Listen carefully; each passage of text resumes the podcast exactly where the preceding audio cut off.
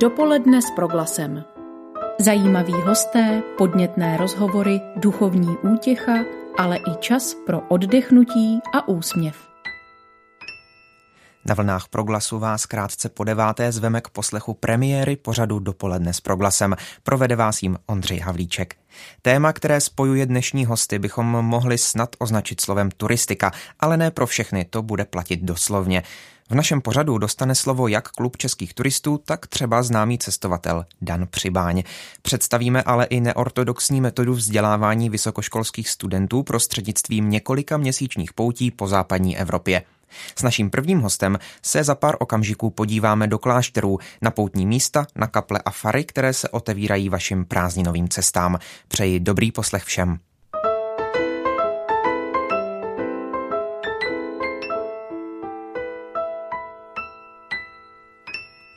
Církevní turistika představuje nejširší veřejnosti poutní místa, kláštery, kostely, kaple, fary a další objekty a zajímavosti, které mají křesťanství jako společného jmenovatele. Otevírá možnost ubytovat se na starobylé faře, naplánovat poutní trasu nebo třeba najít vhodné duchovní cvičení. Jednoho z koordinátorů církevní turistiky za brněnskou diecézi pátera Romana Kubína, který je současně biskupským vikářem pro pastoraci a vzdělávání, se teď budeme ptát na možnosti církevní turistiky v letošním roce. Vítejte ve vysílání, pane vikáři, dobré dopoledne.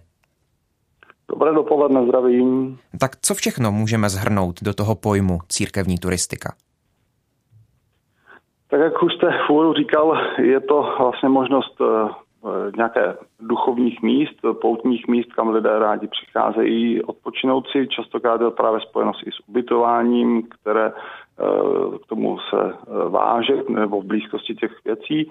A mm, některá ta poutní místa jsou propojena matrasama na pěší putování, na cyklistiku, po případě jinými způsoby. Takže to, to jsou takové ty hlavní body. No a pak ještě e, vlastně to, co združujeme na webových stránkách církevní turistiky, tak tam jsou i zajímavosti, které uh, může třeba člověk v té dané lokalitě navštívit, jakože to nejsou úplně třeba duchovní místa nějaká, ale jsou to spíš takové možná typy něco co pro rodiny nebo v té oblasti, když člověk nějakou delší dobu, tak může nejenom se modlit, ale může také třeba nějaká pěkná místa navštívit tak um, právě to ubytování, které jste zmínil, bude asi to nejčastější, co si lidé spojí s pojmem církevní turistika v Česku. Um, kolik takových objektů nabízí, nabízíte na svém webu? Uh, tak uh, ono je to hodně proměné. V tuto chvíli si myslím, že jich je tam uh, kolem 50 či 60 Eh, protože některá místa eh, tam třeba eh, nejsou, to je vždycky na svobodné volbě, my jenom vlastně nabízíme ten prostor, aby ten člověk nebo ta farnost, klášter toho využili. Mm, tady vlastně v Brněnské diecezi máme několik takových míst, která jsou třeba pod patronací biskupství a některá jsou třeba v dikci farností, takže je to rozmanité. Mm, a když se v návaznosti na to zeptám, komu jdou tedy potom třeba ty peníze, ty zisky získané z toho ubytování hostů, turistů, tak jsou to právě ty konkrétní farnosti a vy jste tedy pouze zprostředkovateli jako mm-hmm. církevní turistika. Ano, je to tak. Eh, my máme několik jenom objektů, které jsou v naší patronaci, třeba penzion eh, eh, svaté Ani v Pasohlávkách, ale protože třeba biskupství tento, tuto faru opravilo, tak vlastně i, i, i provozuje. Takže ten, kdo to vlastní tu budovu, jsou teda některé farnosti, které třeba to pronajeli dlouhodobě biskupství, protože třeba sami nemají využití, ale pak vlastně jako za tu údržbu a provoz toho vlastně že, a rizika neseme zase my, jakoby biskupství. Mm, jak to je s finančními ztrátami během těch eh, uplynulých, můžeme říct, koronavirových měsíců? Mm, jsou tak vysoké, že se je nepodaří třeba ani tím očekávaným létem, kdy tedy eh, se mluví hodně o tom, že Češi budou trávit dovolenou právě hlavně v Tuzemsku. Tak myslíte, že se podaří ta finanční ztráta dohnat, nebo je tak velká, že ne? Hmm. U těch objektů, co jsou větší a celoroční, ta ztráta je asi opravdu veliká, že? protože každý ten pobyt eh, při rozsahu třeba 50 nebo 100 lůžek, jako už eh, to není jako malá částka. A samozřejmě tam eh, lidé pracovali dál, sice dělali třeba jiné věci, údržbu a další, ale Na druhou stranu prostě ty příjmy tam vypadnou a nejsou v řádu několika um, jenom desítek tisíc korun, ale třeba už jsou daleko větší. Takže tam to bude asi náročné. U těch subjektů, které jsou třeba malé fary, kde mm, se třeba ani ta sezona většinou rozbíhá na jaře a je do podzima, tak se jich to nedotkne. Takže je to hodně rozmanité. Pater Roman Kubín je teď hostem ve vysílání pořadu dopoledne s Proglasem. Mluvíme spolu o projektu církevní turistiky. Některé objekty se nyní znovu otevírají, začíná se rozšiřovat nabídka duchovních aktivit. Co bylo na seznamu obnovy na prvním místě v rámci vaší dieceze, tedy brněnské? My vlastně v tuto chvíli otevíráme eh, faru svatých Petra a Pavla v malé obci Žďárec, což je vlastně v podhůří Českomoravské vrchoviny. Mm, ta eh, budova prošla v minulých letech rekonstrukcí, je to taková menší budova pro 10 eh, lidí, a takže takový, takový, takový typ spíš pro nějakou menší rodinnou sešlost ale eh, na takovém místě zase třeba, které je lukrativní, právě ještě tam třeba v těch místech jsou lesy a takové ty věci, které třeba už jinde nemáme. Eh, takže to, to byla jeden z těch věcí, které jsme pro letošní rok připravovali. Druhou věcí, kterou jsme letos eh, vlastně otevřeli, nebo příští týden se otevřou zahrady pod Petrovem, které se zrekonstruovaly a bude tam už i vlastně v tom následujícím týdnu v pátek, vlastně když je noc kostelu, tak tam bude první veřejná akce, koncert skupiny Plankton a Pavla Čatka, takže bude taková už jako eh, možnost eh, i tyto zahrady navštívit s nějakým kulturním programem, nejenom s tím, že se tam člověk projde, podívá se do expozic, eh, které tam vlastně připravilo muzeum, ale jsou tam i jako nějaký, nějaký třeba ten hudební program, tak to, to jsou takové dvě věci, které se nám podařilo teďka vlastně z jara otevřít. Vy už jste zmínil tu noc kostelů, eh, která bude letos probíhat většinou virtuálně. Tak eh, kromě toho, co, o čem jste teď mluvil, něco dalšího se otevře pro noc kostelů třeba z těch objektů církevní turistiky? Eh, tak mm, když jsme vlastně v pandemii připravovali, jak na noc kostel bude vypadat, tak to vypadalo, že toho bude hodně virtuálně. V tuto chvíli, když se podívám na webové stránky, tak vidím, že zase tolik toho virtuálně nebude. Něco určitě bude. Eh, co se tedy podařilo z té, jako řekněme, virtuální části, eh, tak bude vysílání v televizi Nové, které bude na, na eh, celou noc, řekněme od 18 hodin do 22, do 23, že každá dieceze bude mít svoji půl hodinu, kde představí určité zajímavosti, představí třeba to, to co třeba ta dieceze normálně nemůže zprostředkovat. Třeba v našem vysílání z Brněnské dieceze tam bude záběry z, z kaplí, které vlastně slouží, ne, neslouží veřejnosti, ale jsou vlastně v rámci biskupství Brněnského, takže to je málo přístupné. Nebo tam budou kaple, které jsou třeba na biskupském gymnáziu ve Žďáře, budeme tam mít záběry z odlévání sochy jezuity Martina Středy, tak to budou takové věci, které běžně člověk nevidí, takže i ta virtuální část tam bude ale myslím si, že podle toho, tak jak jsem teďka viděl díky rozvolňování, že většina těch kostelů, které už otevřou, tak otevřou fyzicky, protože mm, kromě nějakých mm, hygienických omezení, které jsou dány, tak mm, tomu úplně nebude bránit, že by ta noc kostelů nemohla v nějaké podobě, možná teda jako okleštěné samozřejmě, proběhnout. Pater Roman Kubín eh, je hostem ve vysílání pořadu dopoledne s Proglasem. Připomínám, že spolu mluvíme o projektu církevní turistiky. Eh, zajímá mě v té souvislosti, eh, jak moc tento projekt, který mm, je poměrně čerstvý, funguje teprve několik let v tomto rozsahu, tak jak moc je podstatný pro finanční samostatnost církve, jak moc souvisí třeba s osamostatněním církví po církevních restitucích?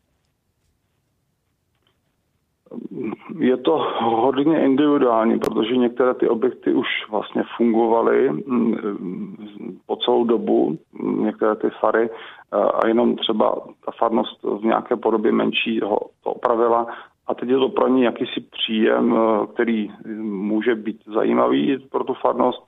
Na druhou stranu, protože když e, nemají třeba využít tu, tu faru a ta farnost je třeba menší, tak eh, se to pro ně jako eh, hodí, aby neměli tedy mm, nějakou hroznou budovu prostřed města nebo vesnice, ale aby ta budova byla využitá. Takže To samozřejmě ty finanční zdroje tomu mohou na pomoci, aby hm, třeba některé tyhle ty fary se opravily, ale vždycky to o šikovnosti té místní, místní farnosti, nebo případně teda rozhodnutí, že se některá ta fara zprovozní, protože třeba jsou lukrativní mm, třeba v naší diecezi Pálavské, Pálava, tak v okolí Pálavy máme Horní Věstonice, máme penzion svatý Jany v Pasohlávkách a to jsou eh, vlastně objekty, které jsou celoročně využité, protože je to tam krásné místo a vlastně není, není jako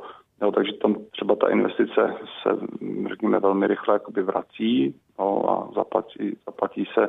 No, v některých těch místech je to právě jenom taková doplňková, řekněme, činnost na léto a, a mm, tam třeba ta nějaká finanční návratnost, nebo že by to byla nějaká závratná investice, která uh, zachrání církev, tak to určitě ne.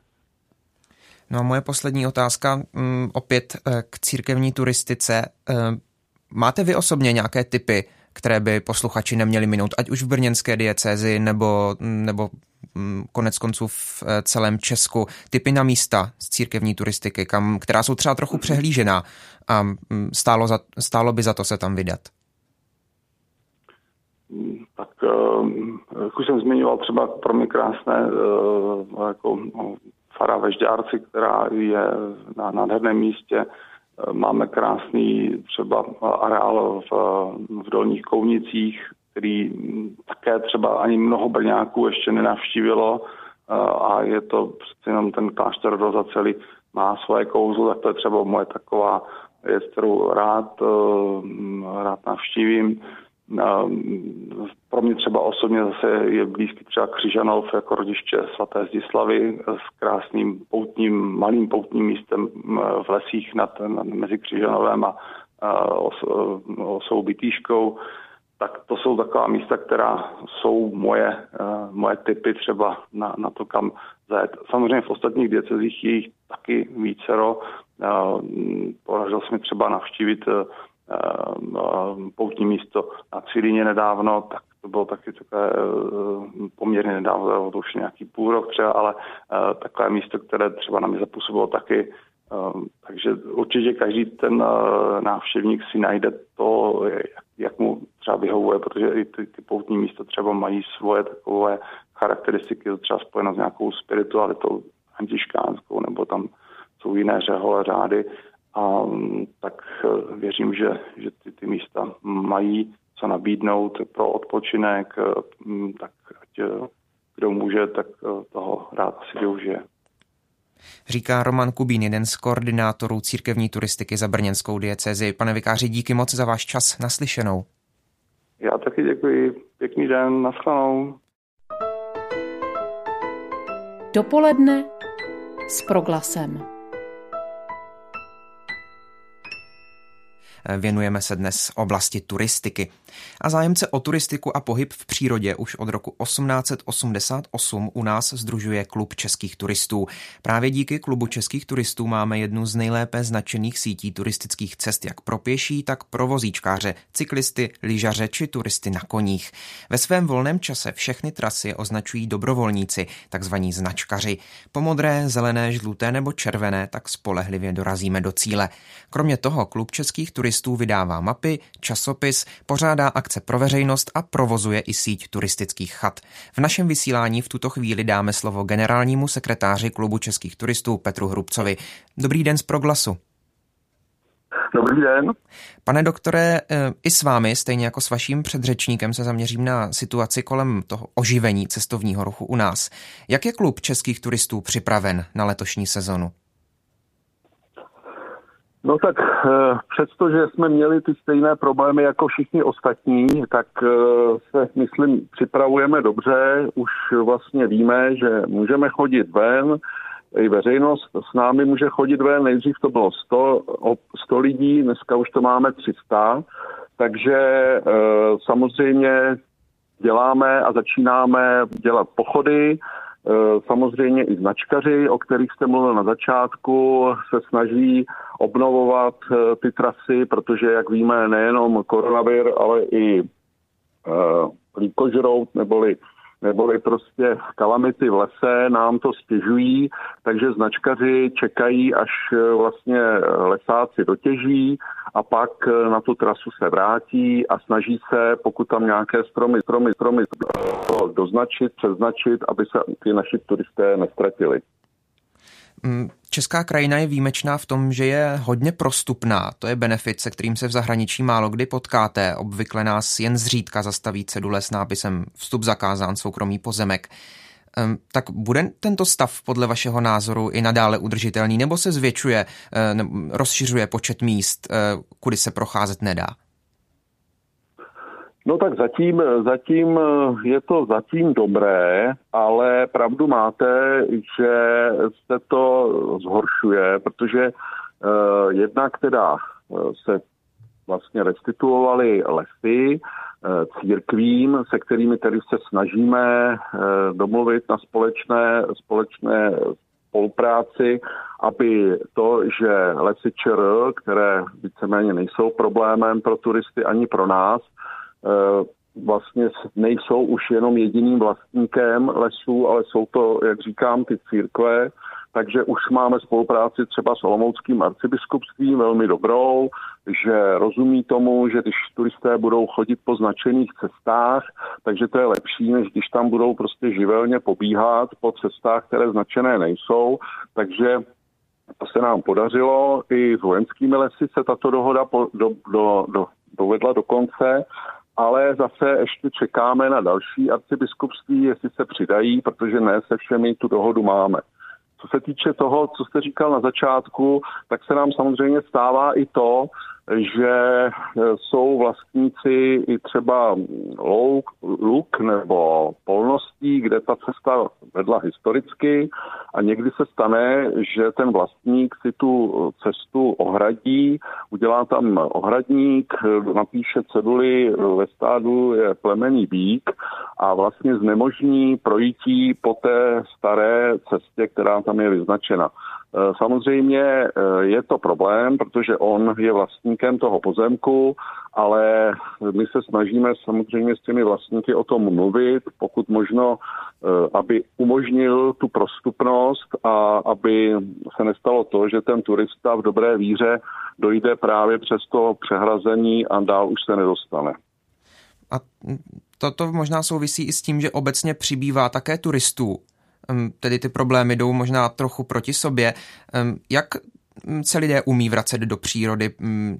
Je to spíš s pozitivními důsledky nebo negativními? Pozorujete třeba, že se turisté neumí chovat, nebo ta výchova k turismu u nás je dobrá?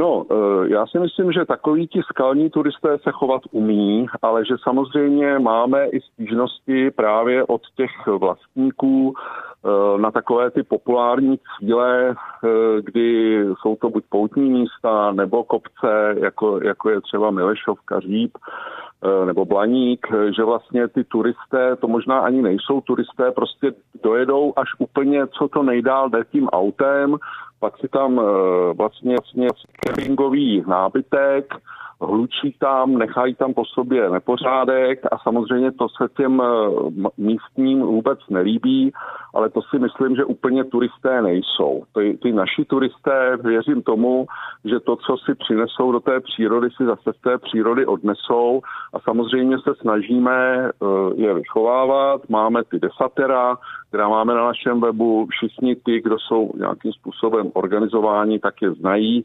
takže v zásadě si myslím, že ta obecná povědomost, jak se chovat v přírodě tak, abychom ji nenarušili, nepoškodili a nebo ji nějakým způsobem nezanehařádili odpadky je, ale samozřejmě i mezi eh, těmito turisty se najdou takzvaní turisté, kteří to bohužel neznají a s tím se také setkáváme. Ve vysílání pro glasu si teď povídáme s generálním sekretářem klubu českých turistů Petrem Hudcem. Eh, my jsme v našem vysílání taky před časem mluvili s tiskovým mluvčím Národního parku Šumava, který se připravuje na větší nápor prázdninových návštěvníků. Máte i vy jako klub českých turistů třeba vytipovány další lokality, kde eh, zvýšený pohyb lidí, kde bude možno pozorovat zvýšený pohyb lidí oproti těm minulým rokům? Určitě uh, máte pravdu, že tím, že nemohli lidé cestovat a dodnes se neví, kdy kam a e, jakým způsobem, takže se ty, ty turisté vrací. My jsme tomu šli naproti, udělali jsme, myslím si, že moc hezkou akci, která, e, která funguje Jmenuje se Pěšky po chatách klubu českých turistů a na kole po chatách klubu českých turistů. A je to vlastně to pěšky je pro rodiny s dětmi, protože ty vzdálenosti jsou tam opravdu malé. Jsou to teda, je to vlastně trasa eh, mezi krkonožskými boudami, mezi Voseckou Brádler, Brádlerovými boudami, Vírovkou a chata pod Studničnou. Ty vzdálenosti jsou mezi nimi tak 7-12 kilometrů, takže je to opravdu, myslím, velmi velmi pohodlné s tím, že ty turisté mohou přespat na našich chatách, mají tam takovou slevu, pokud se účastní této akce, mají tam zajištěnou snídaní, mají tam zajištěnou večeři, takže mohou jít takzvaně na lehko. A to, co jsem říkal po těch kolech, tak to je zase už teda pro zdatnější, kdy vlastně eh, se výjíždí z plání pod Ještěrem přes Prachov, Voseckou, chata pod Sníčnou, Jirářskovou chatou a končí se v Orlických horách chatě na Čiháku. Každý ten den by ty cyklisté měli překonat víceméně 55 eh, až 60 kilometrů a je tam i převýšení, ale zase, zase se slevou a zase s možností tedy snídaní a večeře.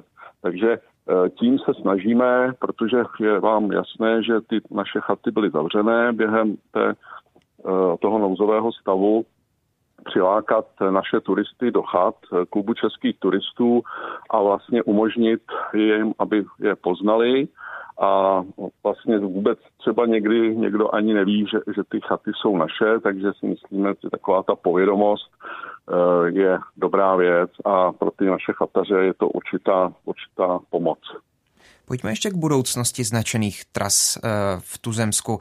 Směřuje klub českých turistů třeba k tomu, aby označil všechny eh, trasy, které mohou být, mohou sloužit turistům, anebo naopak máte také třeba vytipované cesty, které značit nebudete, aby se na ně turisté třeba nedostávali a zůstali jen pro užití třeba místních znalců a tak dál. Sám jsem z Jeseníků, znám tu situaci trochu. Mm-hmm. No, e, více-méně moc e, ty trasy nerozšiřujeme. E, samozřejmě to, co jsem říkal, co se děje v případě kalamity, tak nám nezbývá nic jiného, než přeznačovat.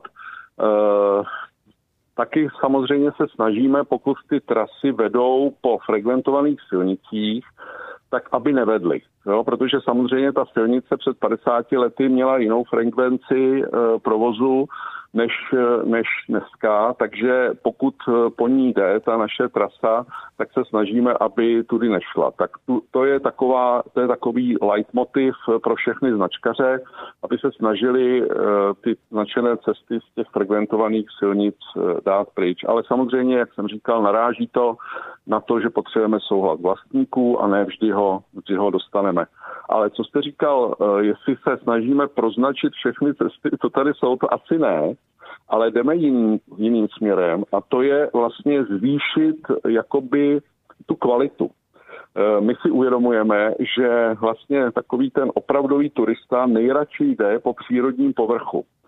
Což ne vždy se samozřejmě daří, ale existuje tady e, vlastně certifikace e, evropských značených cest, a my jsme loni dosáhli toho, že vlastně první značená cesta, která splňuje ty standardy té evropské certifikace, ji splnila a je to pěší stezka údolím Lužnice Toulavou, která má dohromady 54 kilometrů a opravdu 80% její trasy vede přírodním povrchem.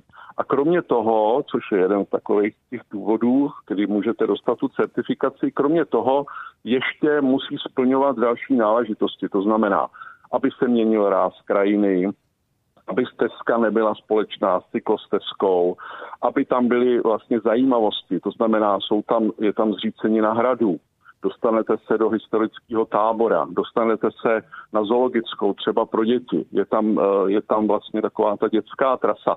Takže opravdu na každé té etapě jsou tyto věci, které jsou zajímavé jak pro dospělé, tak pro rodiny s dětmi A já si myslím, že to byl opravdu husarský kousek, že se toto podařilo.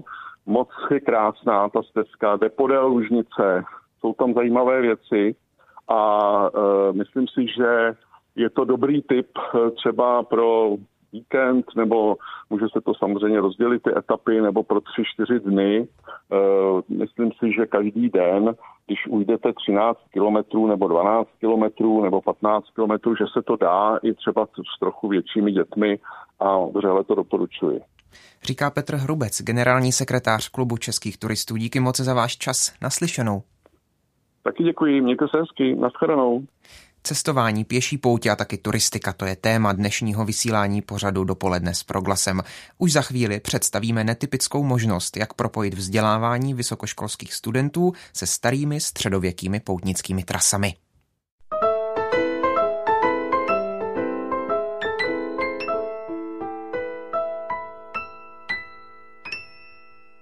Posloucháte dopoledne s proglasem, je s vámi Ondřej Havlíček. Podle historika umění a pedagoga Brněnské Masarykovy univerzity docenta Ivana Foletyho by se středověká historie měla vždy vyučovat kontaktem s předmětem. Už po několikáté proto se svými studenty vyrazí na pěší pouť po Evropě, aby se učili, pracovali a pokusili se pochopit smysl středověkého umění.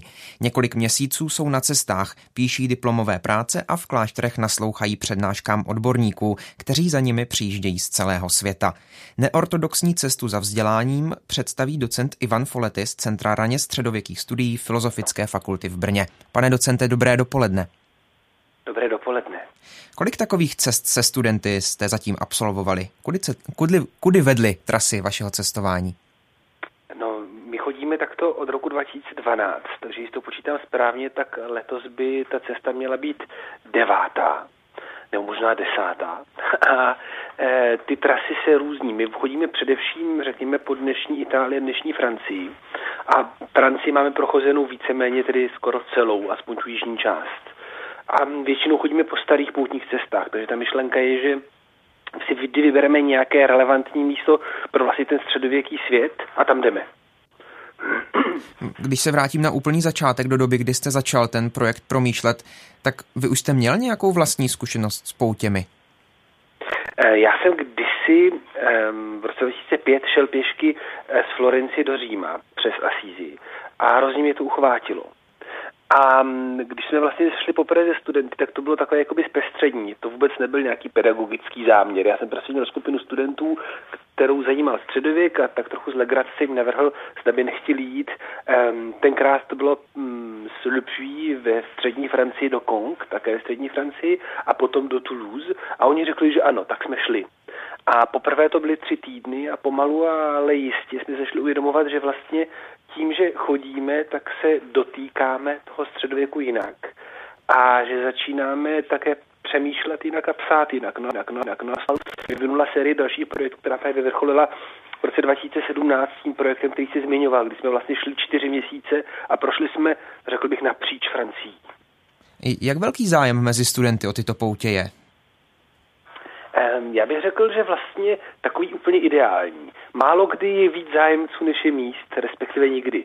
A protože ono to na jednu stranu je strašně hezké, řekl bych i takové dobrodružné, na druhou taky náročné. To znamená, že vždycky každý rok těch zájemců nakonec je mezi takovými sedmi, osmi a maximálně jedenácti, dvanácti, což je ten ideální počet.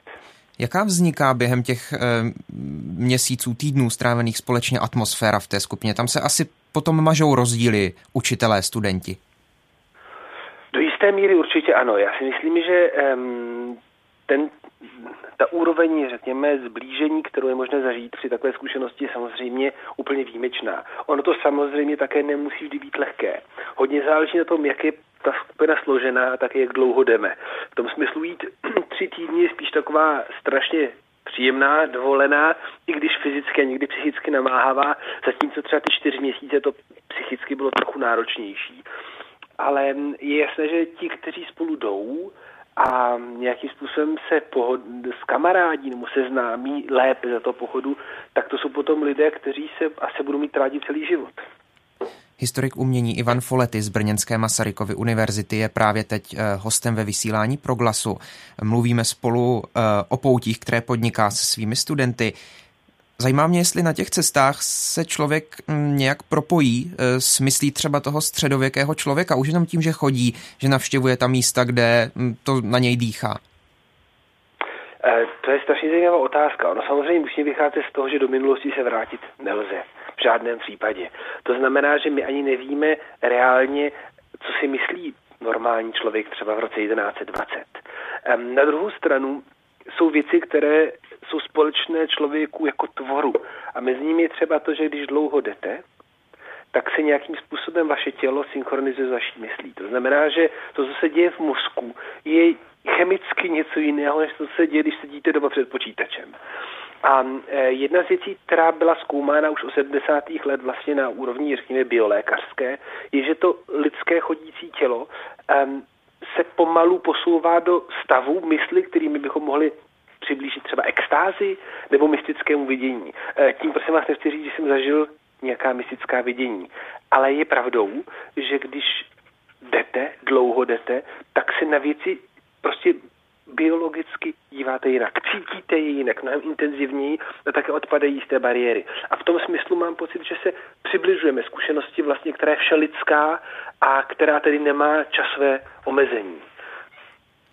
Dá se říct, a teď bychom se možná museli zeptat nějakého studenta, který s vámi byl třeba už v roce 2012, eh, jak to potom posouvá eh, zkušenost takového historika umění? Je to, je to pro něj zásadní moment eh, v té pracovní, profesní, profesní kariéře? Já můžu soudit jenom mm, jakoby podle prací, které, které ti studenti píšou a podle jejich dalších výstupů. Musím říct, že se z té velké pouti v tom roce 2017 vznikla celá série diplomových pracích, asi sedm nebo osm. A mm, ty práce sami o sobě byly výjimečné, výjimečně dobré. Jak v tom klasickém pojetí, to znamená opravdu rigorózně napsané, ale také bylo vidět, že ti studenti měli čas nově a jinak přemýšlet nad těmi artefakty a také, že na to měli čas. Nesmíme zapomínat, že když se dlouho jde, tak je také dlouho čas přemýšlet a mluvit, což je věc, na kterou nejsme zvyklí v tom virtuálním přehlceném světě. A posled, jedna z věcí, který je takový jakoby jasným důkazem toho je kniha, kterou jsme vydali v roce 2018, úplně na konci roku, takže o něco málo víc před rokem, která vyšla anglicky a jmenuje se Migrating Art Historians on the Sacred Ways, kterou psali studenti společně eh, se světovými specialisty. A musí se vám přiznat, že kvalita příspěvků našich brněnských studentů v ničem eh, nezastávala za kvalitou příspěvků světových špiček eh, z univerzity v New Yorku eh, nebo Max Planck Institutu für Kunstgeschichte eh, v Římě. To znamená, že v tomto smyslu intelektuální a řekl bych vědecká kvalita našich studentů je výjimečná. S historikem umění Ivanem Foletym z Brněnské Masarykovy univerzity si povídáme o jedinečném projektu Poutí se studenty, během kterých také třeba píší diplomové práce. O tom jsme mluvili právě teď. No a navážeme také na to téma dnešního celého dopoledního pořadu, tím je eh, tedy turistika. Tak eh, když, když jste prošli s batohy a dřevěnými poutnickými holemi kus západní Evropy, tak jak vás Evropané vítali? Co pro ně znamená obrázek, nebo pro nás všechny, možná můžeme říct v Evropě, znamená obrázek poutníka? Nevymizelo to už? Jsou na to vlastně lidé ještě zvyklí? Já si myslím, že nevymizelo. To se evidentně dotýká nějakého úplného hlubokého archetypu um, pohostinnosti. A já musím říct, že vlastně uh, nejsilnější to určitě bylo v roce 2017, ale opakuje se to pravidelně. Um, kdykoliv vyrážíme na pouť, tak vlastně se setkáváme s otevřenou náručí.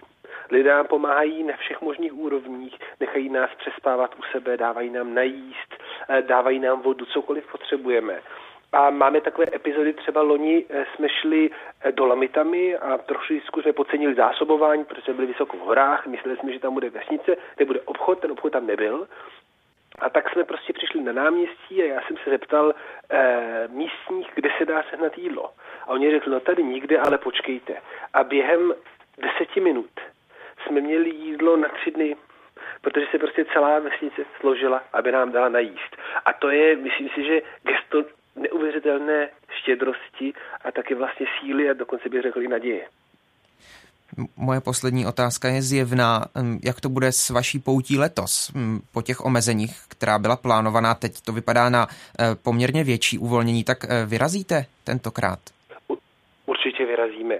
My bychom bývali byli vyrazili i přes omezení a volili trasu nějak tak, abychom úplně neporušovali zákony, ale tentokrát se to naštěstí uvolnilo. Uvažujeme o tom, že bychom šli přes Rakousko směr na jich a šli bychom po cestě, kterou po staletí chodí kameníci a umělci eh, ze severní Itálie dnešní nebo Jižního Švýcarska směr střední Evropa. To jsou ti kameníci, kteří stavěli velmi pravděpodobně v Olomouci arcibiskupský palác, ale také ti kameníci, kteří o pár set let později vlastně vytvářeli eh, neuvěřitelné novověké stavby. Takže po téhle ose bychom se chtěli vydat a ještě nemáme úplně jasný itinerář, ale je to samozřejmě eh, hrozně zajímavé. Tentokrát to nebude tedy poutní, poutní cesta, ale spíš cesta řemeslníků a umělců.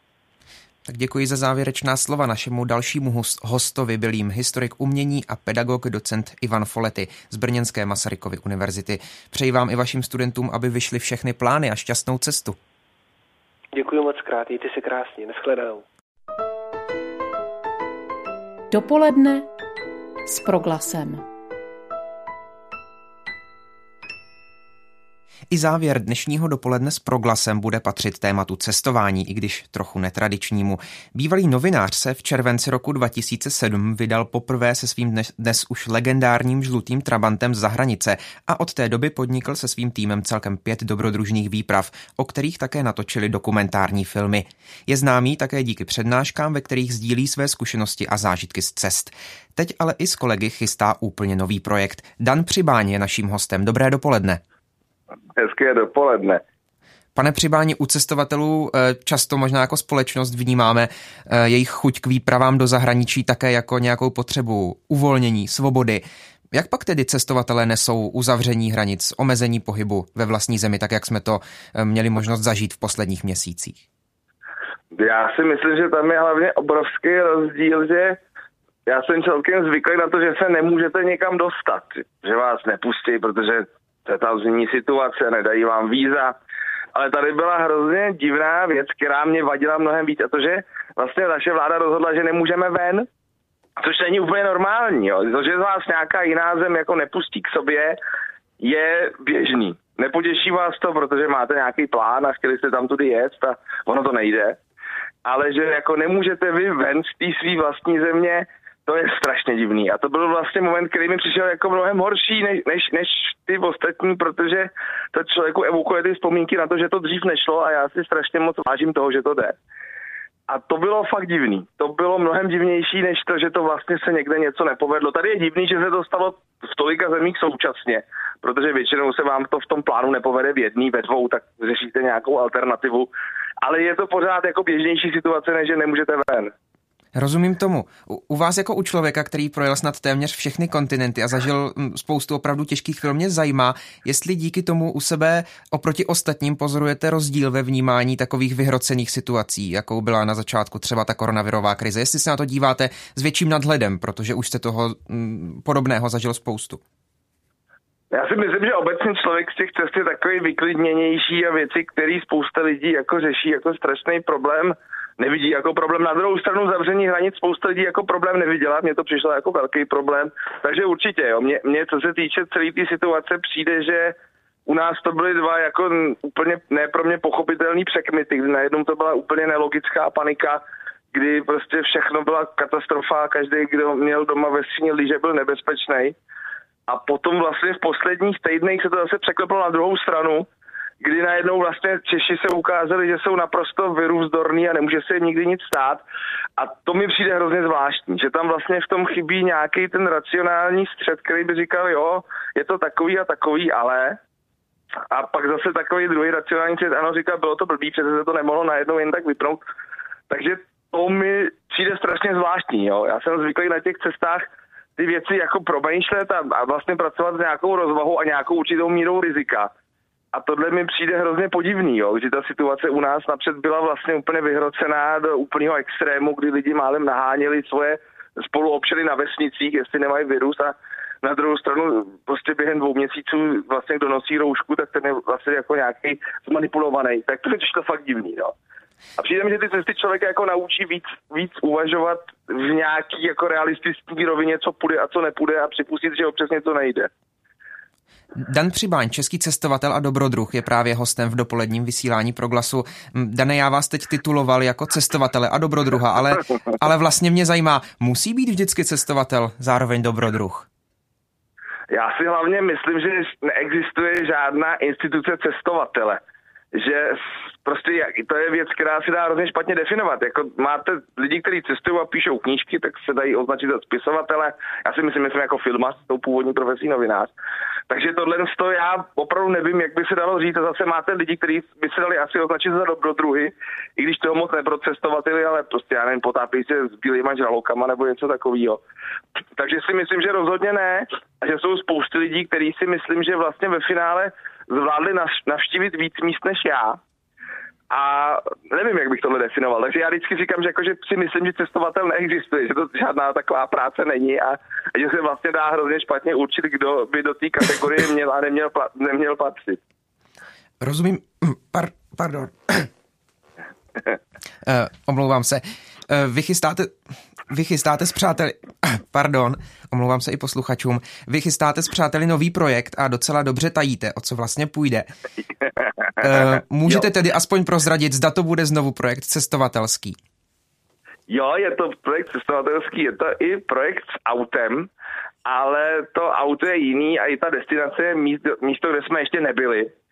A my jsme si po těch vlastně 11 letech pěti cestách říkali, že to je vlastně takový jako čím dál tím stejný a že nás to sice baví a lidi to baví ještě víc a že bychom si chtěli zkusit aspoň maličko trošku něco jiného. Ale my jsme napověděli, protože na konci toho našeho úplně posledního filmu, na úplným, úplným konci toho filmu je kousíček toho auta vidět a dá se to poznat, takže my už hrajeme e, vlastně rok s těma našima fanouškama hru, kdo to pozná a lidi nám občas píšou, že to opravdu poznali. Takže jako není to, že bychom to úplně utajili, jenom jsme to neřekli úplně nahlas. Dan Přibáň, ještě chvíli s ním bude, strávíme v dopoledni s proglasem. Dost se mluví o tom, že Češi letos budou trávit dovolenou spíš v Česku. Jak vypadá vaše ideální dovolená? Ptám se proto, eh, já vím, že už jste mi teď řekl, že se v podstatě necítíte být cestovatelem, ale možná spíš dokumentaristou, tak to změním tu otázku. Má dokumentarista, který tedy točí filmy o svých cestách, ještě chuť někam během své vlastní dovolené cestovat, nebo je potom spíš radši doma v klidu? To já, jako cest, já mám, to je spíš opačný problém, že když někam jedete a teď tam netočíte a máte pocit, že by to bylo jako dobrý, tak máte říkat, Ježíš Maria, to by fungovalo tohle. Takže já bych měl jako velký problém a většinou to proto ani nedělám, že by se měl do nějaký destinace, kterou bych považoval za vhodnou pro natočení nějakého filmu a netočili bychom ho tam. Ale třeba loni jsme se byli na 14 dní podívat ve Spojených státech a to byla pohoda, protože to, ta zem není nějak extra dobrodružná, i když je jako pěkná, zajímavá a tam jsem tenhle problém neměl. Jo, že sice přijedete ke Grand Canyonu, který je nádherný, ale přivez vás tam prostě shuttle autobus a vedle je prodejna suveníru a člověk vlastně nemá pak tu potřebu z toho dělat ten film. Ale já to mám hlavně tak, že já vůbec, tím, že já jsem dělal kdysi novinářinu poměrně dlouho a ty novináři čas od času se dostali na různý prestripy, které platili poměrně zámožní firmy. Takže já mám hrozně rád hrozně drahý a hezký hotely, což spousta lidí jako nechápe. Já, já daleko radši budu spát buď někde v Pangaitu nebo v nějakém fakt hezkém hotelu a hrozně mi vadí taková jako věc mezi. Takže jako já si umím představit, že by člověk jel do nějakého hodně drahého hotelu, blbý, že to nemám peníze. Ale to by se mi líbilo. tak velmi vtipně končí Dan Přibáň, byl posledním hostem dnešního dopoledne s proglasem. Dane, díky moc za váš čas.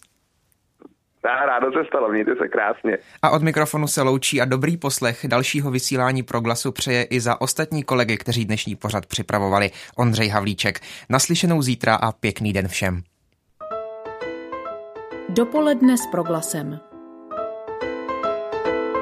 Každý všední den mezi devátou a desátou jsme v tom s vámi už 25 let.